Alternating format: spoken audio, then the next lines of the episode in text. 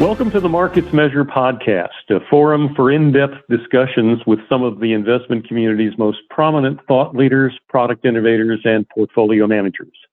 I'm your host, Brad Ziegler, and I'm happy to welcome George Milling-Stanley, State Street Global Advisors Chief Gold Strategist, to the program today.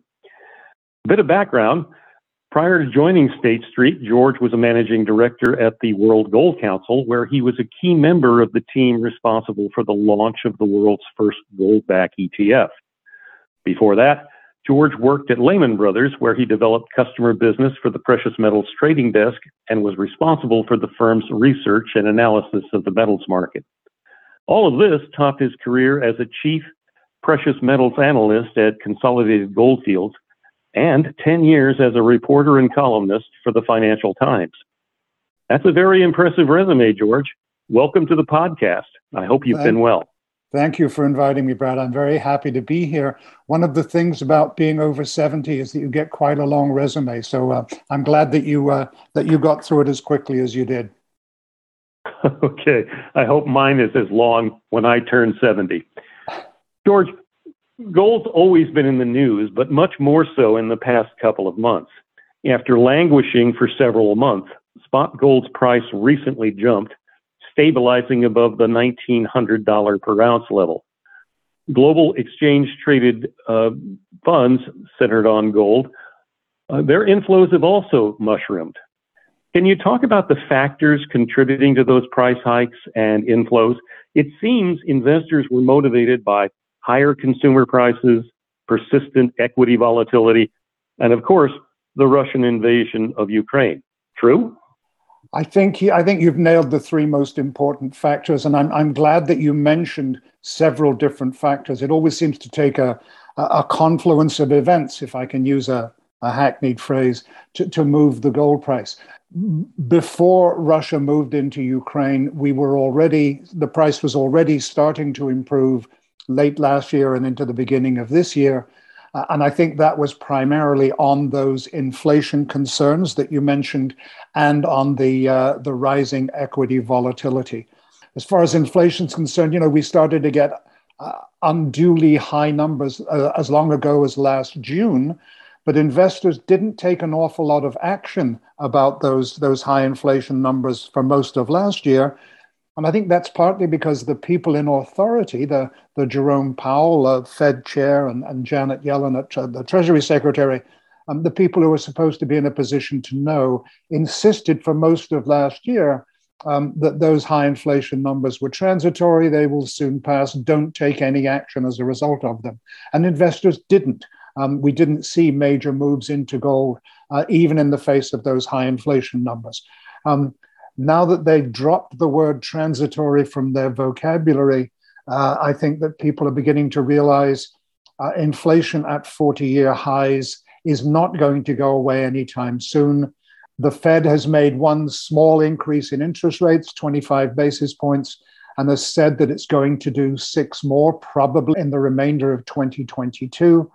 What will that do? That would put Fed funds rate at about 1.75%. Which I don't think is a level that really ought to frighten anybody. And I'm not sure it's a level that's really going to do anything very much to tackle inflation at above 7%, which is where we are on the consumer price index right now. But I think that the perception that inflation was not going to go away in a hurry has been one of the major reasons. And then you mentioned uncertainty in equity markets. I read somewhere recently that the S&P 500 apparently registered no fewer than 70 fresh all-time highs in the course of 2021. Now, that was probably wonderful for anybody who has a good investment portfolio, such as myself, and I hope you and your listeners. But it's also one of the things that worries me, because it's really hard to bank on a repeat of that kind of performance this year. So I think there was a lot of uncertainty there. And then the Russian invasion of Ukraine, all that did was simply add a layer of geopolitical uncertainty onto what was already a very, very uncertain environment. And gold always tends to thrive when the environment is uncertain. So I'm glad you named all of those three. You got them dead right. And I think that's worth knowing. Well, thank you for that. Gold is commonly viewed as an inflation hedge, but its relation to inflation in the consumer price index isn't as strong as some would believe. From a hedging standpoint, there seems to be a stronger relationship between gold's price and real interest rates. Can you address that? First of all, explain what we mean when we talk of real interest rates. Okay, real interest rate, very simply, is the rate of inflation minus the current level of interest rates. In other words, it's inflation-adjusted interest rates as opposed to nominal interest rates, which is what Mr. Powell raised with Fed funds a couple of days ago. So that's to that one. I think the seminal text on gold's relationship to inflation was a book called The Golden Constant that was written by a Professor Roy Jastram at the University of California at Berkeley and published, I think, back in 1970. And he looked at inflation using proxies for the CPI going all the way back to the 14th century. He basically said, a lot of people think that gold's a good predictor of inflation. It's not. History does not back up that contention at all. It might offer some protection against inflation, but it certainly isn't a good predictor of inflation. And I think that's probably right. As far as the relationship between gold and inflation is concerned, when inflation has been high, and I would put that at above 5%, and it has been sustained at a high level, so above 5% increase a year for a sustained period of time, by which I mean at least 6 months and preferably longer, then gold has tended to offer returns in the area above 12% per year. And I think that's where gold really comes into its own when we have very high sustained levels of inflation. We haven't really had those for a long time. We had them during the 1970s. And I think it's no surprise that the gold price went up 20-fold during the decade of the 1970s, largely because we had very high, in the mid-teens, inflation for a sustained period of time, for most of the 60s and 70s, in fact, before Paul Volcker came along and tamed the wild beast of inflation, as they said it, by putting interest rates up to, by putting Fed funds up to within a hair's breadth of the 20% a year mark. So I think that's really where the relationship with inflation comes in. I think that gold probably has a closer correlation. You're talking about as a correlation against real rates. Even that correlation decouples from time to time, and I think it has only just come back into its normal position, if I can call it that. The correlation that I tend to look at is really between the gold price and the M2 measure of money supply. And if you think about it, we're actually going all the way back to Milton Friedman of the Chicago School. And it was Milton Friedman who said, inflation, you need two things to happen for inflation in the US. You need a significant expansion in the money supply. And I think he preferred M2 as the appropriate measure to look at as well. And he said you also need an increase in the velocity with which the expanded money supply moves around in the markets. Now, we have had significant increases in M2 ever since the global financial crisis of 2008, but we have had very, very low velocity, in fact, record low levels of velocity in the way the money moves around in the market. I think that's why gold has not responded as one might expect. But we certainly seem to be getting back now to a much more normal relationship. Velocity in the money markets is picking up, and I think that's where we're seeing gold really come into its own. So it, to me, I think that money supply is a better precursor of inflation, better predictor of it. And I think that the relationship is probably between gold and money supply, closer between gold and money supply rather than with real rates or with CPI itself. Good to know. Now, it's reported that Russia's gold holdings account for over 20% of its total foreign reserves. And recently, the Bank of Russia announced that it would resume domestic gold purchases in an attempt to shore up its finances following a severe drop in the ruble and double-digit interest rates on the heels of Western economic sanctions. Can you discuss the influence of Russia on the gold price now and its as an asset class. And your expectations for the Federal Reserve's money policy going forward? Yeah, sure.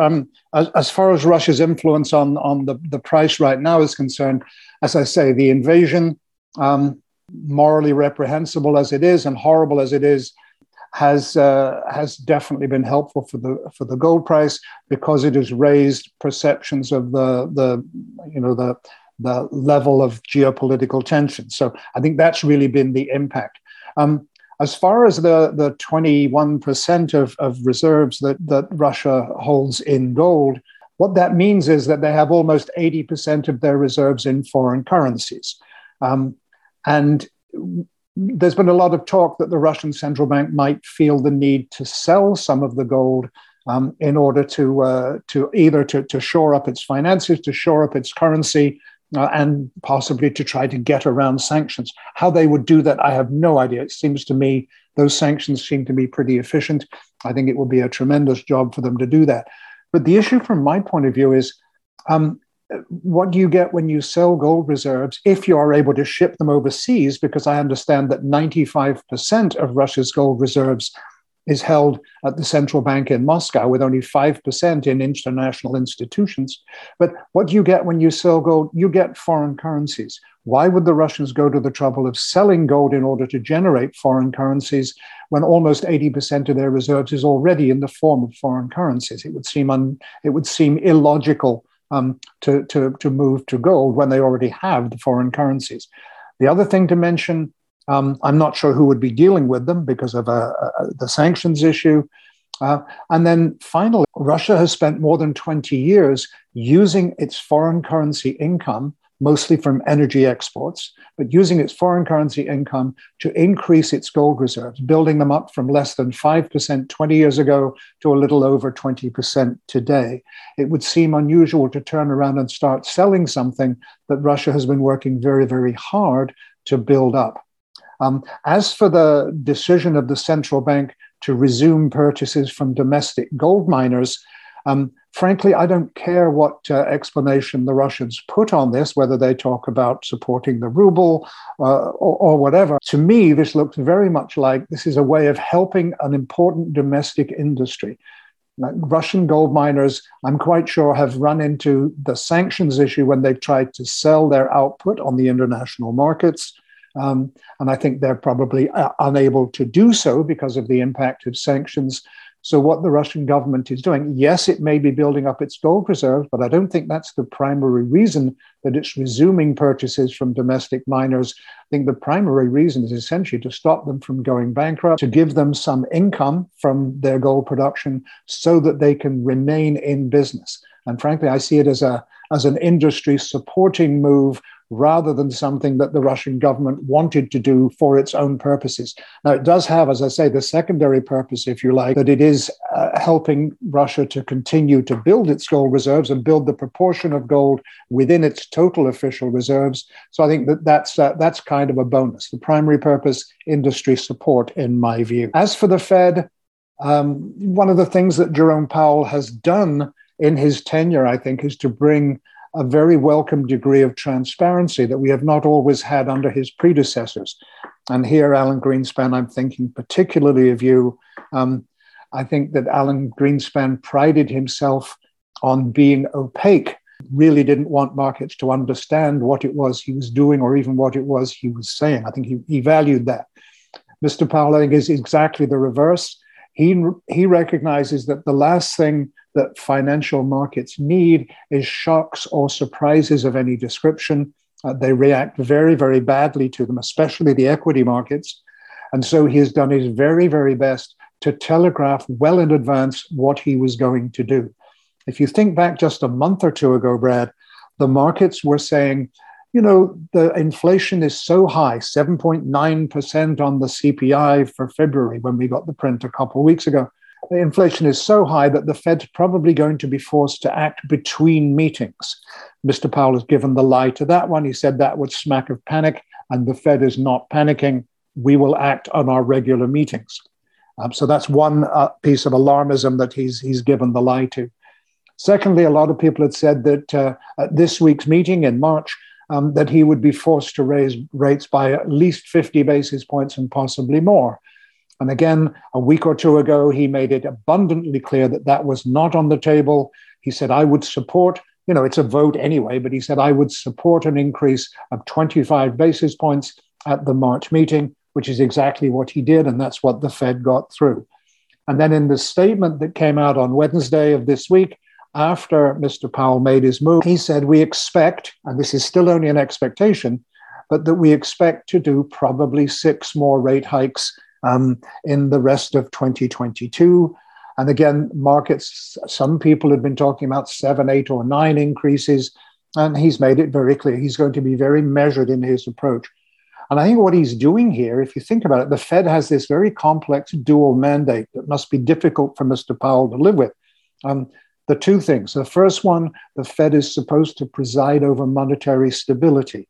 So clearly, with inflation at a 40-year high at 7.9% on the consumer price index, he has to do something about interest rates, and he's made it clear exactly what he plans to do during the rest of the year, as long as those plans don't get derailed by anything. So that's the first piece of the mandate. He needs to raise interest rates. But he's also supposed to preside over full employment. And while he's made it abundantly clear during successive Fed meetings that he believes the employment situation in this country is improving, I think he's still concerned that our workforce is smaller than it was before the onset of COVID back in the beginning of 2020. And he is concerned about that because he wants to be sure that he fulfills both sides of his mandate. And then I think perhaps in the back of his mind, he also has a lingering thought, perhaps, with this country apparently $30 trillion in debt, as we were told a month or so ago, with interest rates where they are, real interest rates mostly in negative territory, nominal rates at historical lows, servicing that debt is not a problem for the US government. But when Powell raises the Fed funds rate, the general level of interest rates goes up, and typically goes up much faster than the Fed funds rate does because the markets always anticipate more increases in the future and tries to get ahead of the game.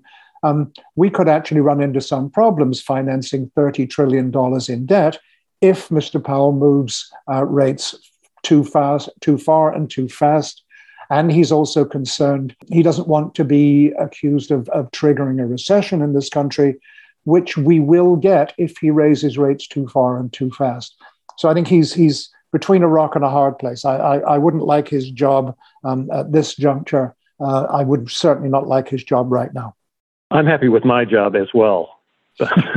Let's get down to some practical specifics, George. Investors and advisors often use gold tactically in their portfolios, and aiming to preserve wealth during market corrections and in times of geopolitical stress or dollar weakness. But now, given gold's historically low or negative correlation with most other asset classes, investors and advisors are reconsidering gold as a core asset. Now, I know there's research showing that portfolios may be made more efficient with a strategic allocation to gold. State Street, in fact, recently published a study entitled The Role of Gold in Today's Global Multi-Asset Portfolio. Can you talk about that paper? And is there indeed a place for gold as a core diversifying asset in an investor's portfolio? Brad, I think gold really comes into its own in the long term. And I've always believed, in the 50 years I've been involved in this business, I've always believed that that a long-term strategic allocation to gold makes sense and can benefit just about any portfolio. How big that allocation is going to depend upon the particular, there's no such thing as an average investor. It's going to depend on an investor's liquidity needs. It's going to depend on a particular investor's tolerance for risk and a whole host of other factors that will determine just how much gold is appropriate for any one investor. But, you know, I've been talking about long-term strategic allocations to gold in the context of what used to be the typical 60-40 portfolio with equities and bonds in it. And some of the people on the gold strategy team that I'm part of at State Street These are much younger people than myself. Most people are younger than myself, for that matter. But they told me that I should be thinking about a global multi-asset portfolio. So I said, well, show me what one of those looks like, which they duly did. They got a very typical sample of one of those. And I said, okay, the basic literature on strategic allocations to gold suggests a range anywhere between 2% and 10% would benefit a portfolio. And as I say, where on that spectrum you sit depends entirely on this whole host of factors, risk tolerance, liquidity needs, and so on. So we plugged in, we took a global multi-asset portfolio with equities of various different types and geographies, growth and value, domestic and foreign, various different kinds of bonds, both governments and corporates, and again, high yield, medium yield, low yield, whatever, governments and corporates and so on. The portfolio also had some private equity, some real estate exposure, some general commodity exposure as opposed to specifically gold. And what we did was we plugged in 2%, 5%, and 10% gold, and then projected all of this back to the time when we launched GLD, the first full year of the existence of GLD, the gold-backed ETF that we launched. The first full year was 2005. So we projected everything back to 2005. We did this study a couple of years ago, but for compliance purposes at State Street, we have to update it every quarter. And I get a whole sheaf of collateral every quarter, bongs into the inbox on my computer. The first one I look at is always this particular study, the role of gold in today's global multi-asset portfolio, just to make sure that the message is consistent. What we found was that even at the 2% level, it doesn't really make a big mathematical difference to the performance of a whole portfolio. But at that level, we found there was a small improvement in returns and a small reduction in risk. So we figured maybe we're onto something here. Those numbers got better at the 5% level. But what we found was that the biggest increase in returns and the biggest reduction in risk came at the 10% level. So that mathematically speaking, for the mythical investor behind this hypothetical portfolio, 10% was the optimal level. Now, again, as I say, stress that where people fit within that spectrum is going to depend on a whole host of different factors. But that was what we found out. That paper, The Role of Gold in Today's Global Multi-Asset Portfolio, can be downloaded from SSGA.com, the basic website. And I think it's worth a read. As I say, the message has been consistent for more than 2 years now. And I think that's a very, very important piece of research. And that's where to find that. As far as other pieces of research that might be of interest, I'm currently, I have a blog piece. I do a cadence of blogs. I try to do 4 a year under the title of Gold Nuggets. These can also be found at SSGA.com.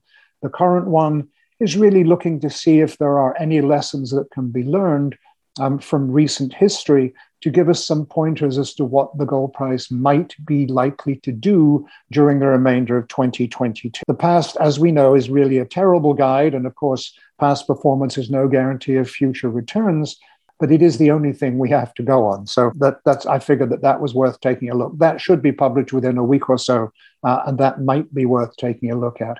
An earlier blog post, this one I think was posted in January, was essentially the outlook for 2022. And this was all taken from the point of view of last December. So what we did, we came up with the typical 3 scenarios, a base case, a bullish case, and a bearish case, looked at the economic and political and other factors that would have to be in the environment for each one of these to come to pass.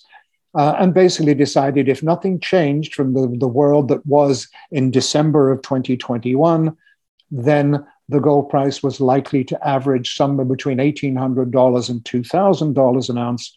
That would be the likely price range for 2022.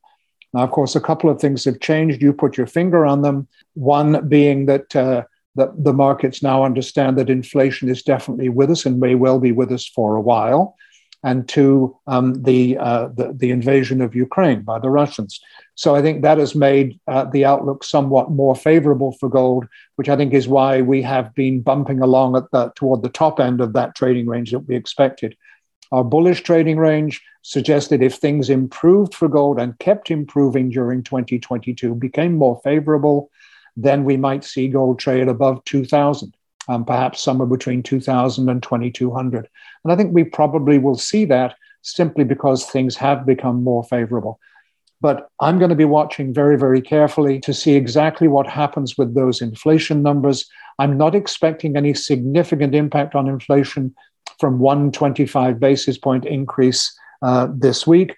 I'm really not expecting a whole lot of influence on inflation if we even do get the full seven increases that Jerome Powell has suggested. So I think inflation is going to be with us. I think things are going to remain pretty favorable. Well, I know we'll all be keeping an eye on such things. And George, this has been a most enlightening conversation. I'd like to thank you for taking the time to share your insights with us. And we look forward to following your future research. Brad, I really thank you for the opportunity. It was a wonderful conversation. I really enjoyed it. Let's revisit this at some point in the future and see if some of my my prognostications turn out to be accurate. Thank you. Indeed. And thanks also to our listeners. Be sure to join us for the next Markets Measure podcast when we host another leader in the investment community to discuss timely and practical ways to improve portfolio performance.